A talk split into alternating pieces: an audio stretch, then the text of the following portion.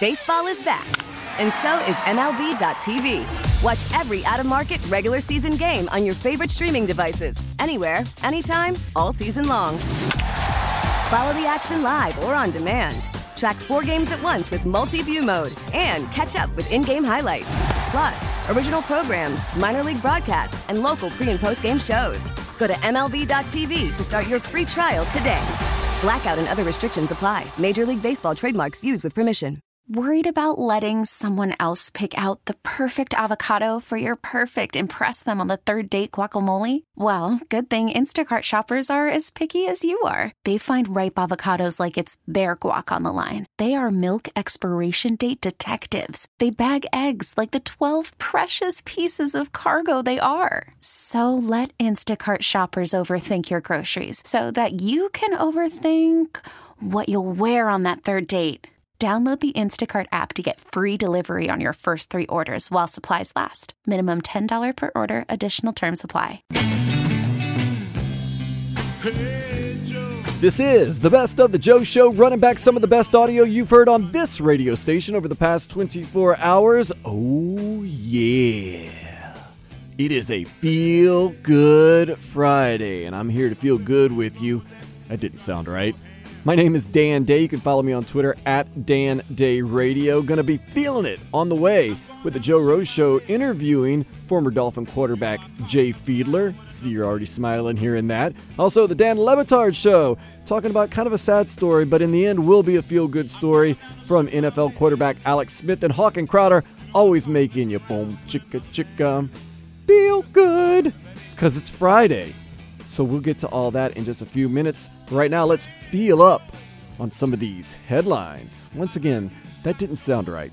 Nonetheless, Adrian Wojnarowski reports a majority of team owners are optimistic this NBA season will resume in the near future and that they would be open to next season running from December until August. The Dolphins have traded former first round pick Charles Harris to Atlanta for a seventh round pick. The defensive end had only half a sack last season.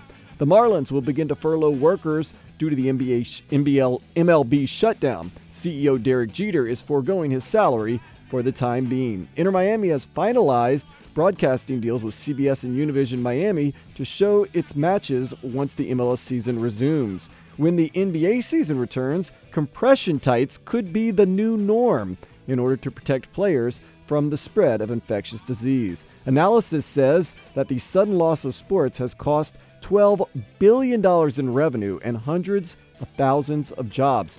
If the football season is wiped out, those numbers could double. Now, let's take a step into the day spa. to celebrate the end of lockdown in Kazakhstan, a woman went mountain climbing, then fell to her death while trying to take a picture on the side of a cliff. Worst coronavirus celebration ever. Swedish officials have dumped tons of chicken poop all over an area park in order to deter revelers from celebrating a local holiday. That's crap. A woman recently bought what she believed would be a pound of sweet potatoes online, only to find out she really just purchased one big one pound sweet potato.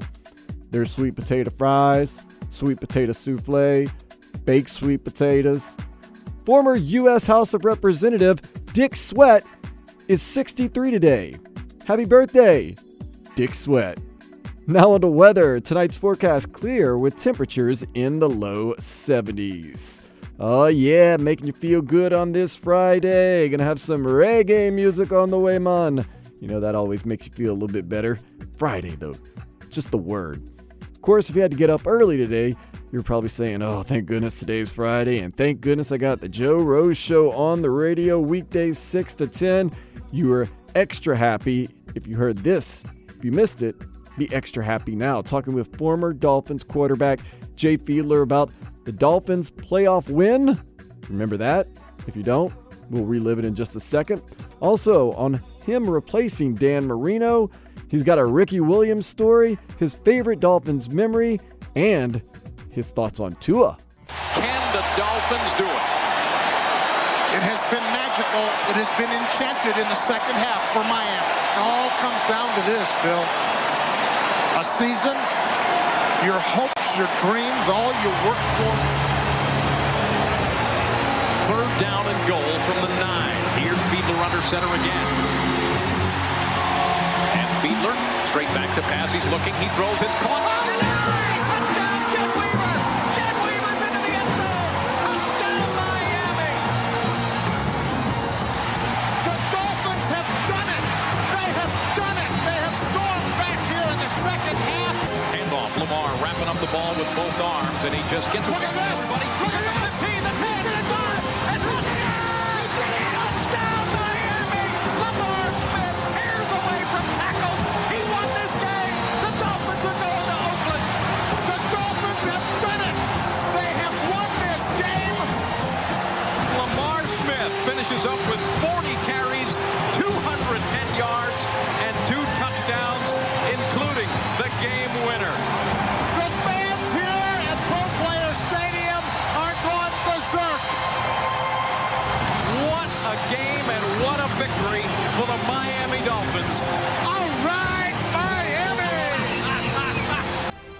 pride of Oceanside High School in New York, Jay Fiedler, joins us right now. I had to give him some credit because I got friends from Long Island that would kill me if I didn't throw that out there. The pride of Oceanside High School, Jay Fiedler, joins us right now. Jay, good morning. How you doing, buddy?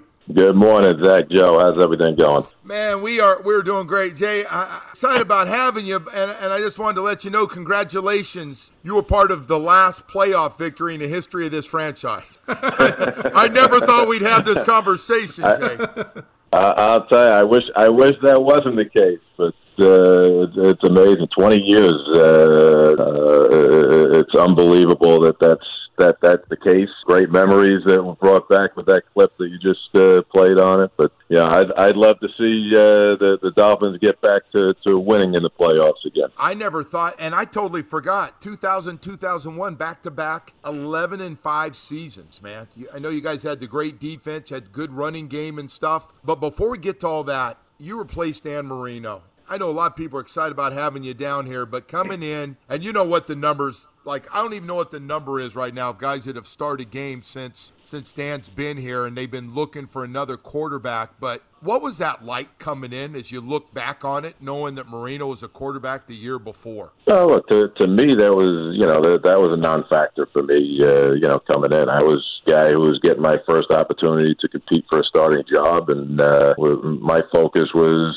building the respect in the locker room, building the respect, uh, you know, for my teammates, going out and proving that uh, I had what it takes to to help the team win games, and uh, kind of comparisons to to Dan or, or you know pressure of, of following him, uh, you know, paled in consideration to, to the pressure I put on myself to, to go out and, and prove every day that uh, I had what it takes to help the Dolphins win, uh, you know, week in and week out. You know, my focus was was, just on that, just helping the team win, and uh, I knew if, if the wins come, then then uh, you know everything else could take care of itself. In, in terms of you know the factor of, of replacing Dan. Uh, you know, the, the, the biggest, uh, you know, factor with that was, you know, was uh, had nothing to do with anything on the field in practice or, or anything that. It was distractions, you know, outside of uh, of anything that you know I needed to focus on, and you know as long as I could keep those distractions at bay, uh, you know from the media and the fans always uh, you know bringing up the, the comparisons and, and and playing that way, then uh, it, it was easy for me, uh, you know, because I was someone that was always able to keep distractions at bay. Jay, it, it almost is unfair the fact that every single day of practice you had to play against Zach Thomas, Jason Taylor, Sam Madison, Pat Surtain, and that defense. Uh, how did you go? I mean, you almost had to go in every week when you played other teams and say, "Ah, practice might have been harder than this defense that we're playing this week." How great was that defense when you got to see that defense every single day of practice and the amazing names that were on that defense? Oh, no doubt about it. And those guys certainly made us better on offense. Uh, you know, getting to work against them, uh, you know, day in and day out, and uh, you know the challenges of you know the one-on-one matchups, and uh, uh, you know going into the team period, and and we had very competitive practices. You know, one of the focuses uh, with, with Coach Wannstedt was you know, he wanted to to create a situation where we would compete in every single day. You know, our, our seven on seven uh, periods would always have you know a little bit of a half line uh, rush and, uh, and creating uh, situations where you know it wasn't just a seven on seven, but I had to you know move around the pocket, avoid some pressure to do that. You know, our team periods were intense and uh, you know, being able to go up against those, uh, you know, those guys on defense uh, day in and day out was, uh, you know, certainly helped us every week. Jay, you're you're a classy guy. and You've always been professional about everything, but you must have some great Ricky Williams stories. My man came in. he had an unbelievable year 1,853 yards and that 16 touchdowns was just phenomenal. But he also was the guy in 2004 that said, you know what? I'm done.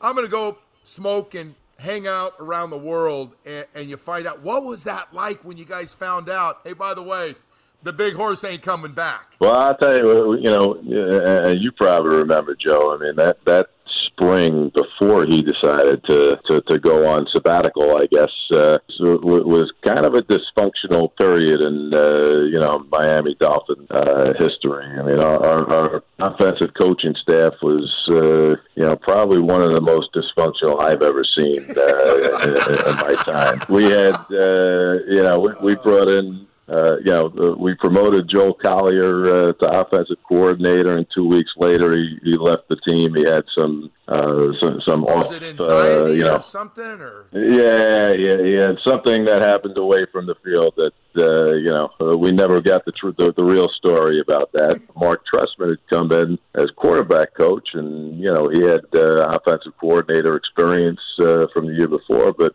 you know his personality clashed with every other offensive coach and, and that we had, and created a, a, a crazy rift. Uh, you know, the, between the coaches, it, it made it difficult, uh, you know, for us as players to, to you know get anything accomplished. And throw on top of that that uh, you know our star running back uh, leaves us a couple weeks before training camp, and uh, it was a recipe for disaster that year.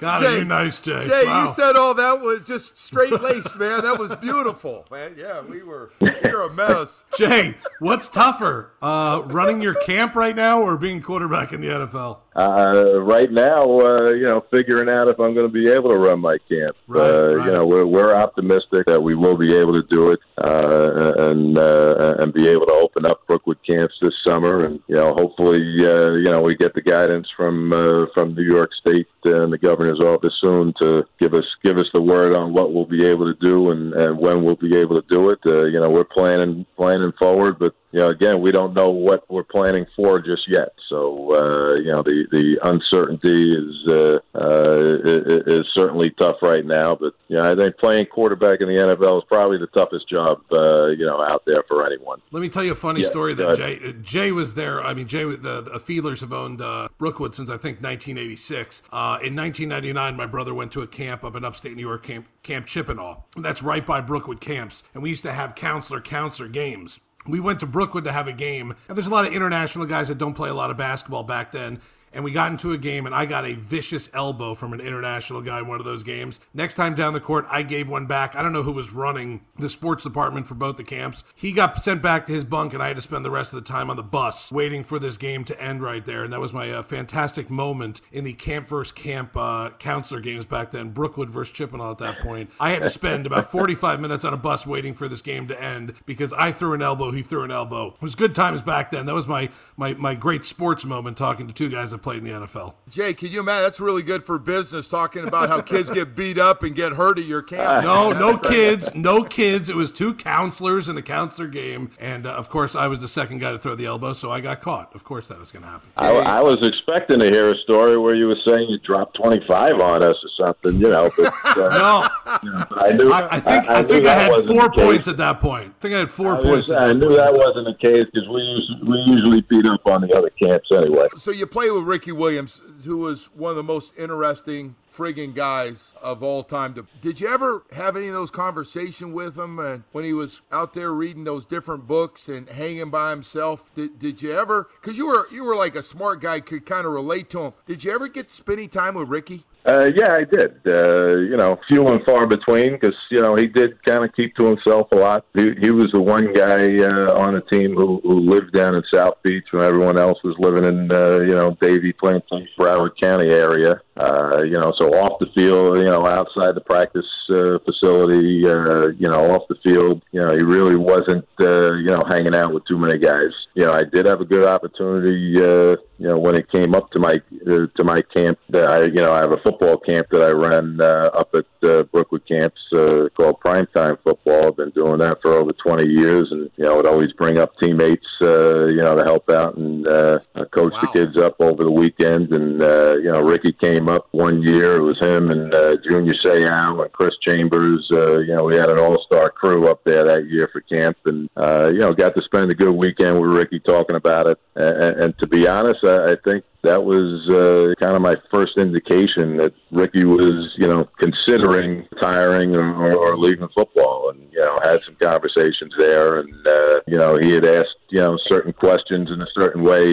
Uh, I didn't think he was going to do it, you know, before the season, but I knew, you know, that was in the back of his head, uh, you know, at that time. Jay, you, did you feel like it was because he carried the ball too much? I, that kind of came out, and others said, yeah, Ricky feels like he's getting used too much. And of course, he had a big fat contract waiting for him that he ended up not getting. But what was the biggest reason? Burned out? Do you think it was too much? I'm, I'm getting used too much. I'm worried about worried about my health. What do you think it was? Uh, you know, it, it, it's hard to say with him. Uh, I think there was certainly a factor, uh, you know, health wise of uh, you know long term health. Him and right. uh, definitely someone that was uh, you know very aware of his body, aware of uh, you know his physical condition, and uh, you know he came in and and you know got on a strict diet when he first uh, you know got to Miami, dropped a lot of weight uh, you know, he came in at about 255, 260, dropped down to about 230, and uh, you know, really helped him on the field, uh, you know, with his explosiveness and uh, and his uh, and his speed. But I think it also, uh,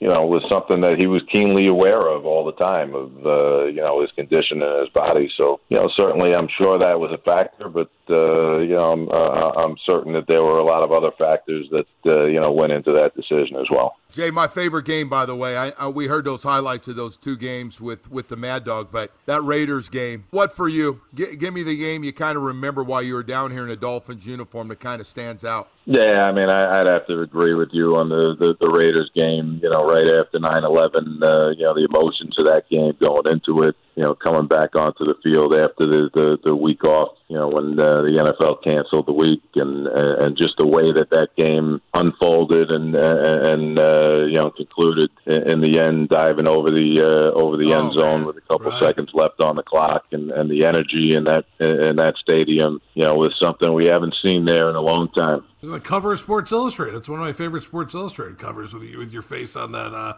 in that Oakland game right there. Uh, I, I, a question for you, Jay, because you played the position and you played for this franchise. Uh, the Tua pick, you saw it. What was your first thoughts when Tua was drafted by the Dolphins? What did you think about that? Uh, look, I, I, think it's you know a, a, great deal for Miami. I think guy that uh, you know certainly the fans had targeted for, for a long time before that. Not the way that uh, you know they were looking at it. It's an opportunity for Miami to get a guy who you know can stick around there for a while, and I and I certainly hope that durability holds up. Uh, you know, that's the biggest question mark on on him right now is can he last? Uh, you know, for the long term. And you know, I think the the the big positive uh, you know that I got out of the draft was three out of the next six picks uh, after Tua were offensive linemen, and uh, you know they're, they're looking to build you know around him right now, and uh, and that's a good sign to see that not only they, did they invest in in him at the top five, you know, at a, at a number five pick, but they're also investing with picks and guys around him, uh, you know, to help him succeed. We don't get to hear much. You come down here very often. We we never hear about you. You come down here at all with the family? Yeah, I do uh, on occasion. I haven't been able to get down there this year with uh, you know everything that's going on, but uh, you know usually usually make my way down to South Florida three or four times a, a year. You want you want to pump the camp real quick here for uh, kids want to come up and have fun with Jay and the family up there? Absolutely. Uh, with the Sports Academy at Brookwood Camps, uh, upstate New York.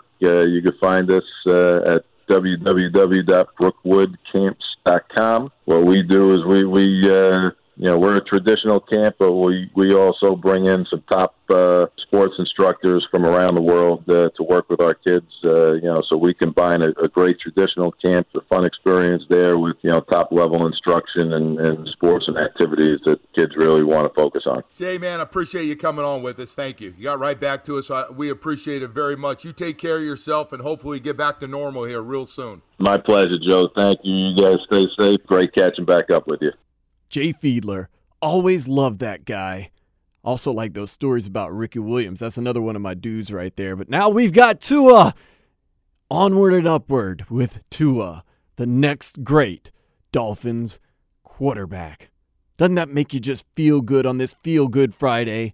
I've got some more feel good for you right here. Where do you point and say this was the worst of it? Oh, I mean, I think there in the hospital once we decided to go down the road of, of really trying to, to, to save my leg and Okay, that sounds a little dark from Alex Smith, but trust me, it is a feel good story in the end, plus got some feel good on the other side. Five minutes away on the Best of the Joe Show.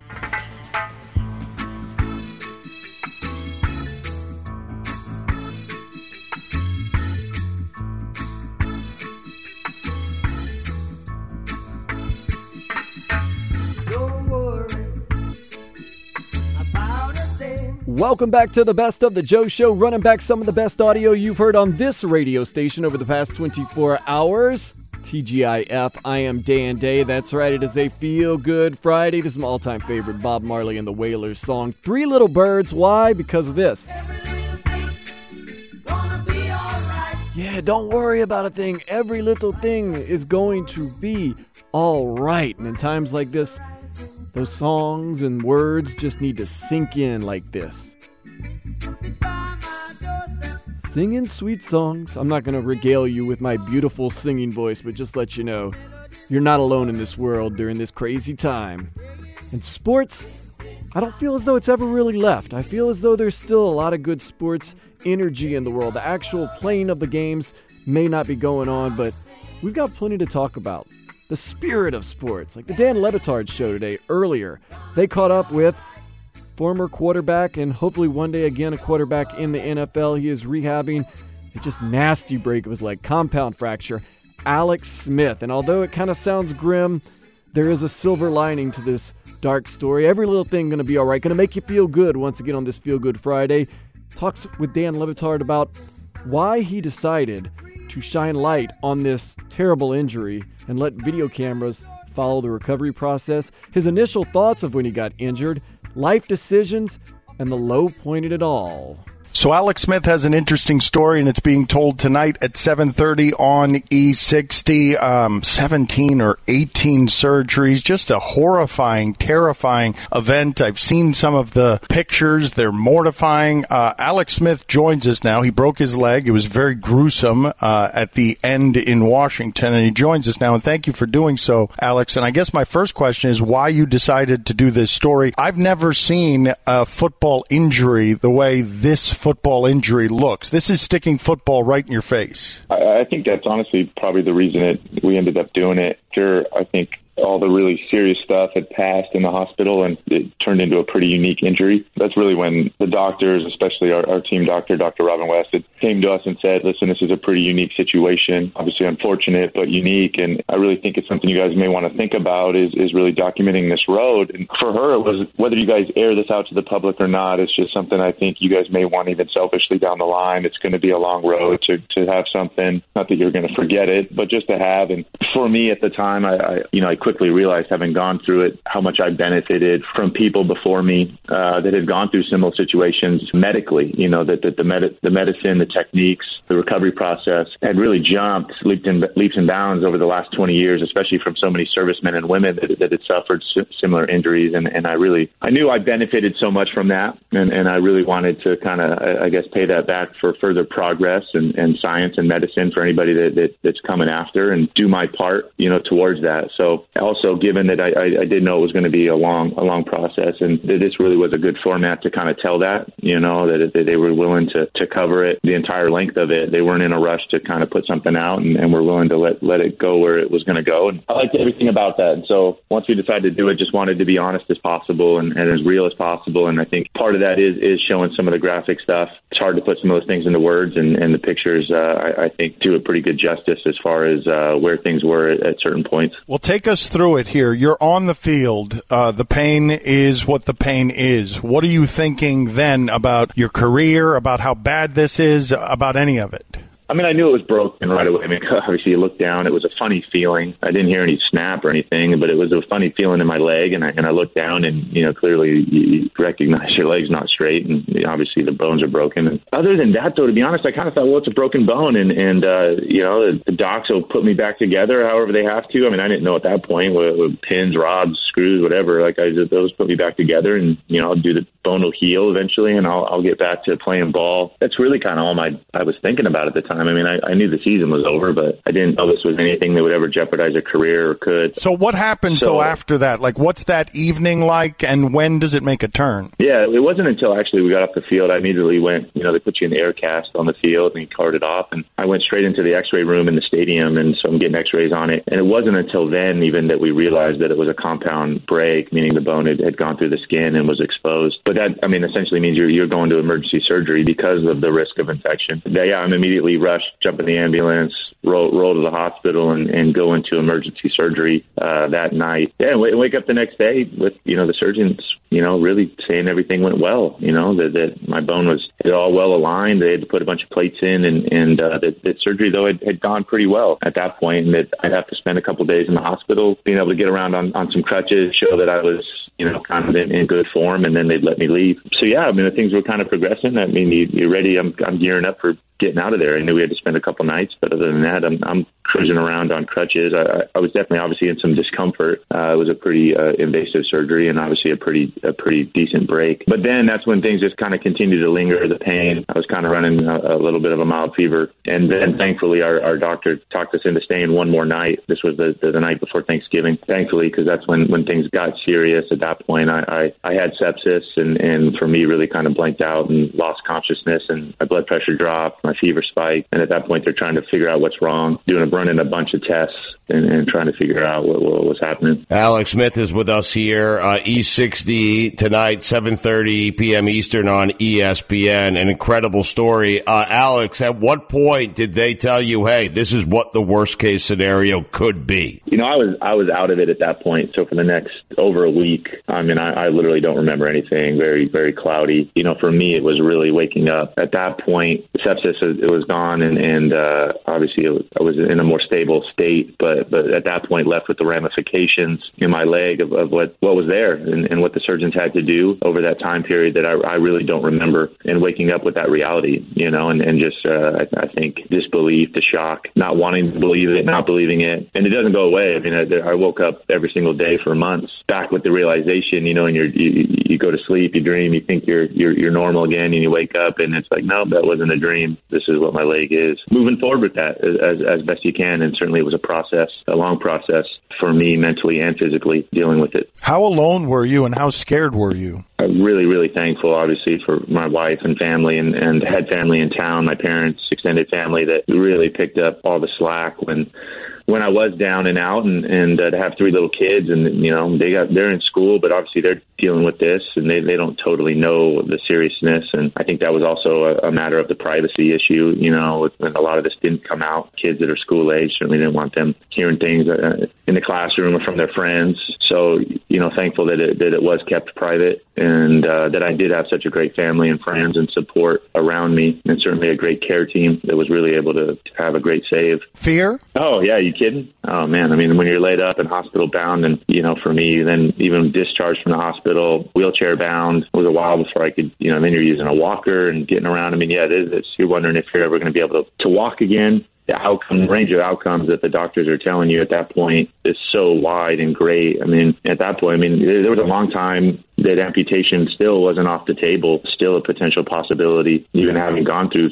so many surgeries to try and save my leg. So I'd be lying if I fe- said fear the entire time wasn't wasn't in the back of your head, and, and you're doing the best you can to not let it overcome you. But a lot of days you're wondering what, what what's your life going to be like, what is going to be your normal moving forward. You know, I got young kids. What is that going to be like as they get older, and how can I kind of husband am I going to be? All, all those things creep into your head, and thinking about them constantly. What do you remember about the conversations? How delicate they were or weren't uh, about amputation? I think for me it was waking up and I was in so much shock. I think when when obviously given the options of what I had in front of me, obviously amputation being one, and and and was one for a while. That and it was serious. I mean, this wasn't like something that you could clearly see the look on the doctor's faces, on my wife's face uh, when they're talking to you about the options and and the advantages and disadvantages of. And certainly not everybody was on the same page from from the doctor's standpoint. That some people thought you know amputation was the way and and to move forward, and and others limb salvage. So kind of a punch in the face to wake up and that, that this is the reality you're faced with, and almost in disbelief. But but no, no one was no one was joking around. Alex Smith with us here on ESPN Radio again. Uh, the E60 special tonight on ESPN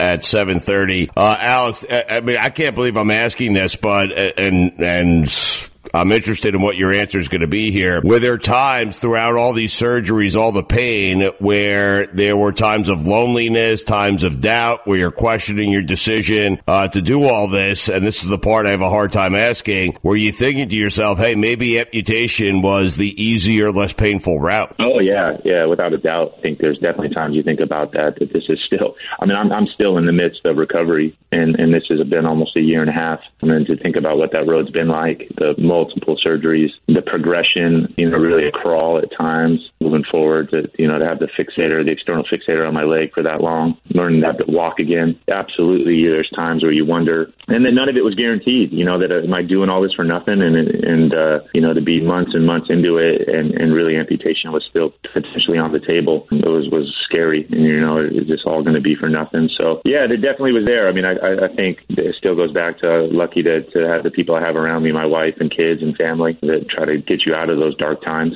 give you perspective on how lucky I am to have, you know, three healthy kids, a great wife, great family, friends, support. You try to snap out of those as quickly as possible and, and keep perspective on things. Was the worst of it? Like when you think of pain or doubt or uh, the beginning of looking at a mountain and being overwhelmed by how far you have to climb, like where do you point and say this was the worst of it? Oh, I mean, I think there in the hospital, once we decided to go down the road of, of really trying to, to, to save my leg and, and uh, yeah, have your leg bolted into a frame. I mean, this is a, this is a, I mean, literally a metal frame that doesn't come off your leg. I mean, it's bolted into your bone and uh, this thing ain't coming off for months and months and months. And the doctors don't know when it's going to come off, but it's what's saving your leg. And, you know, to be wheelchair bound for, for so long and crutches for so long. And, and uh, that's definitely a life adjustment. I mean, you're doing pin care every single day because you have open wounds in your leg that you're walking around with uh, just a crazy, crazy device. But yeah, at that point, you're still, I'm still wondering if I'll be able to walk again normally. Will I be able to go on a hike, play with my kids, go for a walk with my wife? You know, like those, those are all things I had, I had, you know, you just don't know. You don't know what life's going to be like when you come out of that and where I'm going to fit into that, you know, what kind of ability I'm going to have. So yeah, that, that, that definitely um, was probably the, the darkest time, the hardest time. If you want to hear the rest of that very powerful interview with Alex Smith, you can download the podcast for the Dan Le Batard Show, for this show, or any of the shows, wherever you get your podcast for absolutely free, the radio.com app, or just go to our website, WQAM.com. Remember, 730 ESPN E60 going to take an in depth look at Alex Smith's recovery from that terrible injury, but still kind of feel good. And I hope he makes a full recovery. I'm not so hopeful that he makes it back to the NFL. Oh, I would just be scared to see that after that horrible, horrible injury. But you got to feel good when you have family and friends around you, and hopefully you have exactly that around you during this pandemic. You always have a family here, 560 The Joe, especially in the afternoons with the Hawk and Crowder Show. I must say goodbye to Charles Harris. How uh, you go first, Crowder? Holla at you, big homie. Okay, maybe Charles Harris isn't part of the family, but you are. Stick around five minutes and we'll get some Hawk and Crowder, maybe even those Hochman highlights, Crowder crowd pleasers on the Best of the Joe Show. The best of the Joe Show, running back some of the best audio you've heard on this radio station over the past 24 hours. I am Dan Day on Twitter at Dan Day Radio, and it is a feel good Friday. So a little extra reggae from Miami's own Jaffe. Warning.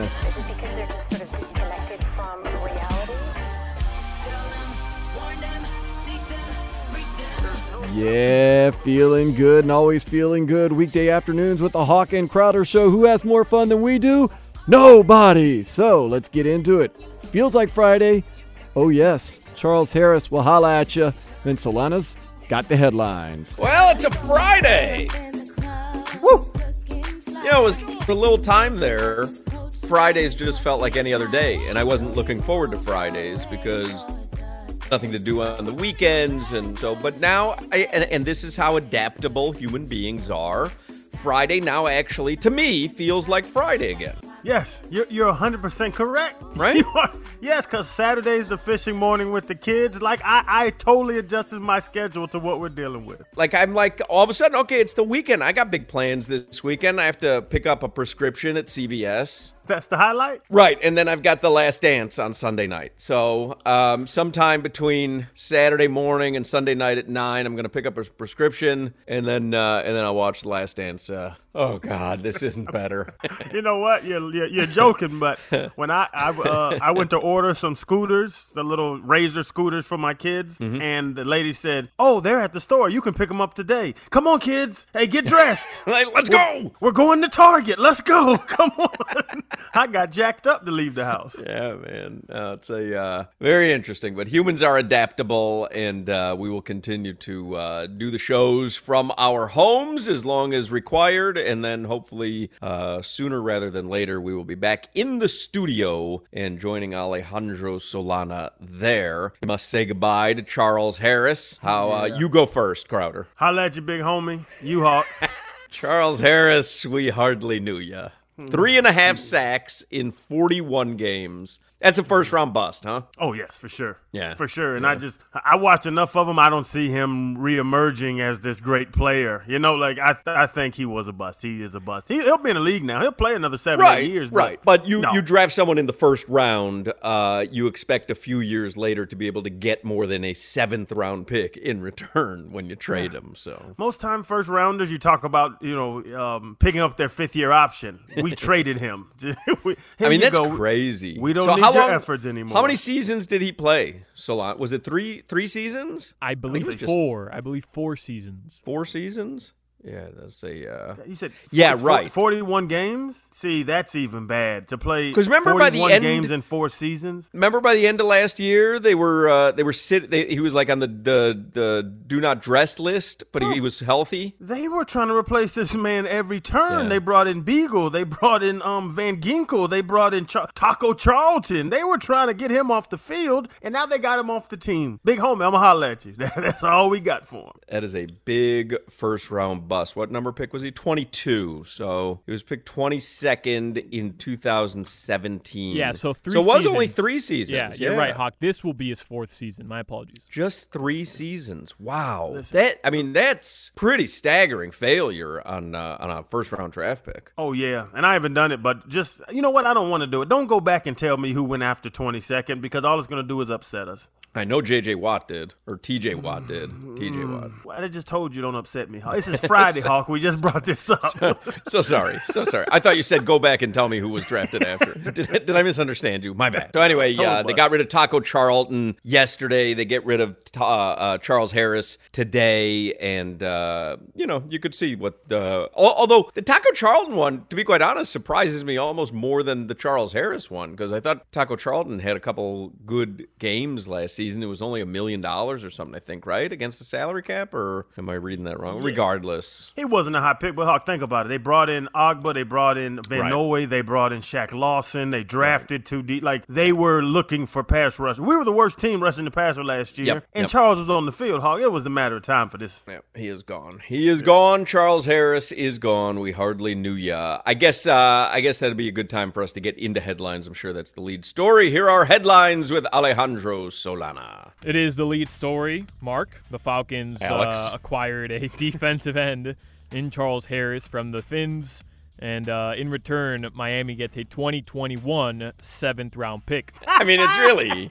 I almost feel like you in today's market in 2020 could command a seventh round pick in return for your rights. Bro, when you get a seventh rounder two years from now, like it's it's Chris Grier telling me, um, oh, the little weird dude, our GM from Atlanta's a funny looking guy. It's him saying, bro, just throw me a bone so I can have Right. something to show for this guy. That's Right. what seventh rounder next year is. I mean, do you know who they took in the seventh round this year? I have my list. You don't know it offhand, do you? Malcolm Perry, wide receiver. That was the dude Army. from Army. Yeah, from that's Navy. right. From Navy, he Or played. Navy, he yeah, played see. every position at Navy. Uh, he was the long snapper, the center, the punter, the kicker, the quarterback, wide receiver, and running back. Wow, thank you, Robbie Cambo. Does that show how great he is or how terrible an Army is? Like, I what, think, what does uh, that I think say? Navy. A little combination of both.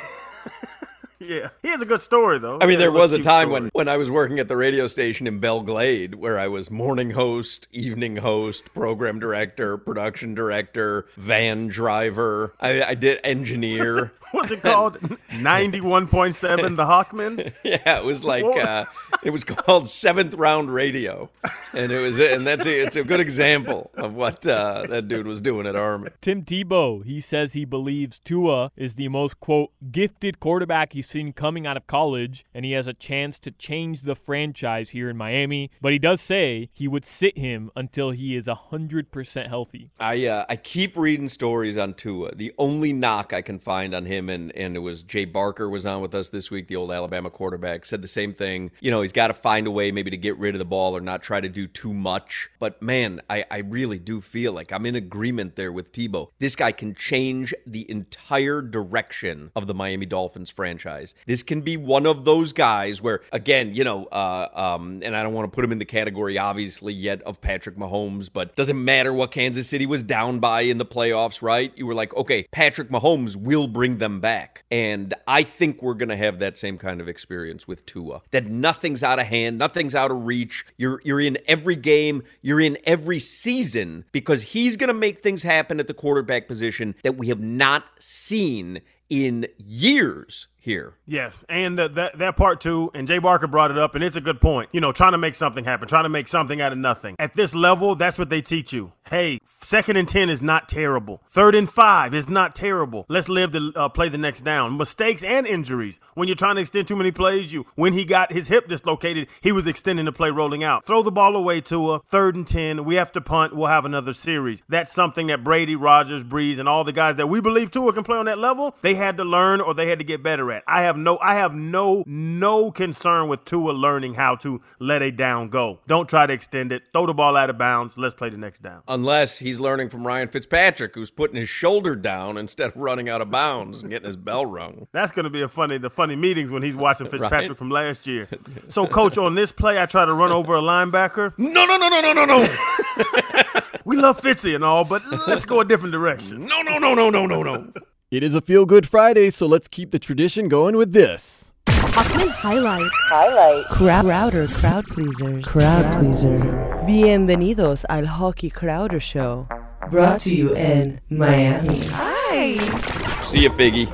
All right, but bye guys. All right. What'd she just say? Highlight. I would see the guy from Auburn. Uh, what's his man's name? Ig Igbenagini. Many people call Ron Washington the Andre Agassi of baseball. There's a highlight. All right, but I got something. There's a 102 year old woman that survived the Spanish flu. She beat cancer and she just got over COVID 19. Man, I'd have taken her in the seventh round pick. Why not?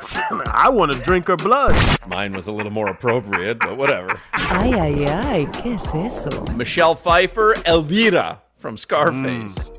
Thin as a rail in that movie. Thin as a rail. Her uh, birthday cake is one candy corn.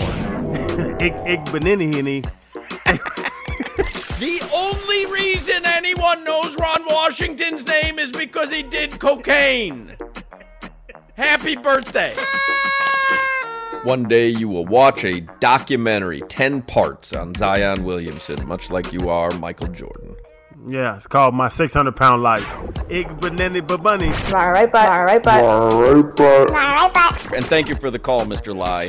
Today, on our head to head battle, it is Boris Becker and Marv Levy. Because he did cocaine. It rhymes with mahogany. Ig monogamy. Rhymes with Ig- mahogany. Igbenogany. Hi. It's called My 600 Pound Life. And thank you for the call, Mr. Lie. It rhymes with mahogany. Igbenogamy. All right, but I'm pleased.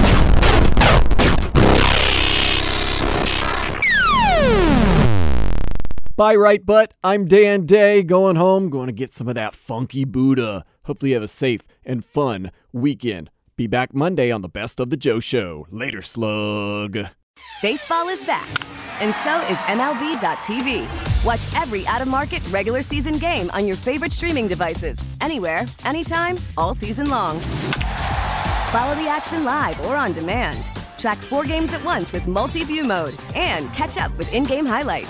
Plus, original programs, minor league broadcasts, and local pre and post game shows. Go to MLB.tv to start your free trial today. Blackout and other restrictions apply. Major League Baseball trademarks used with permission.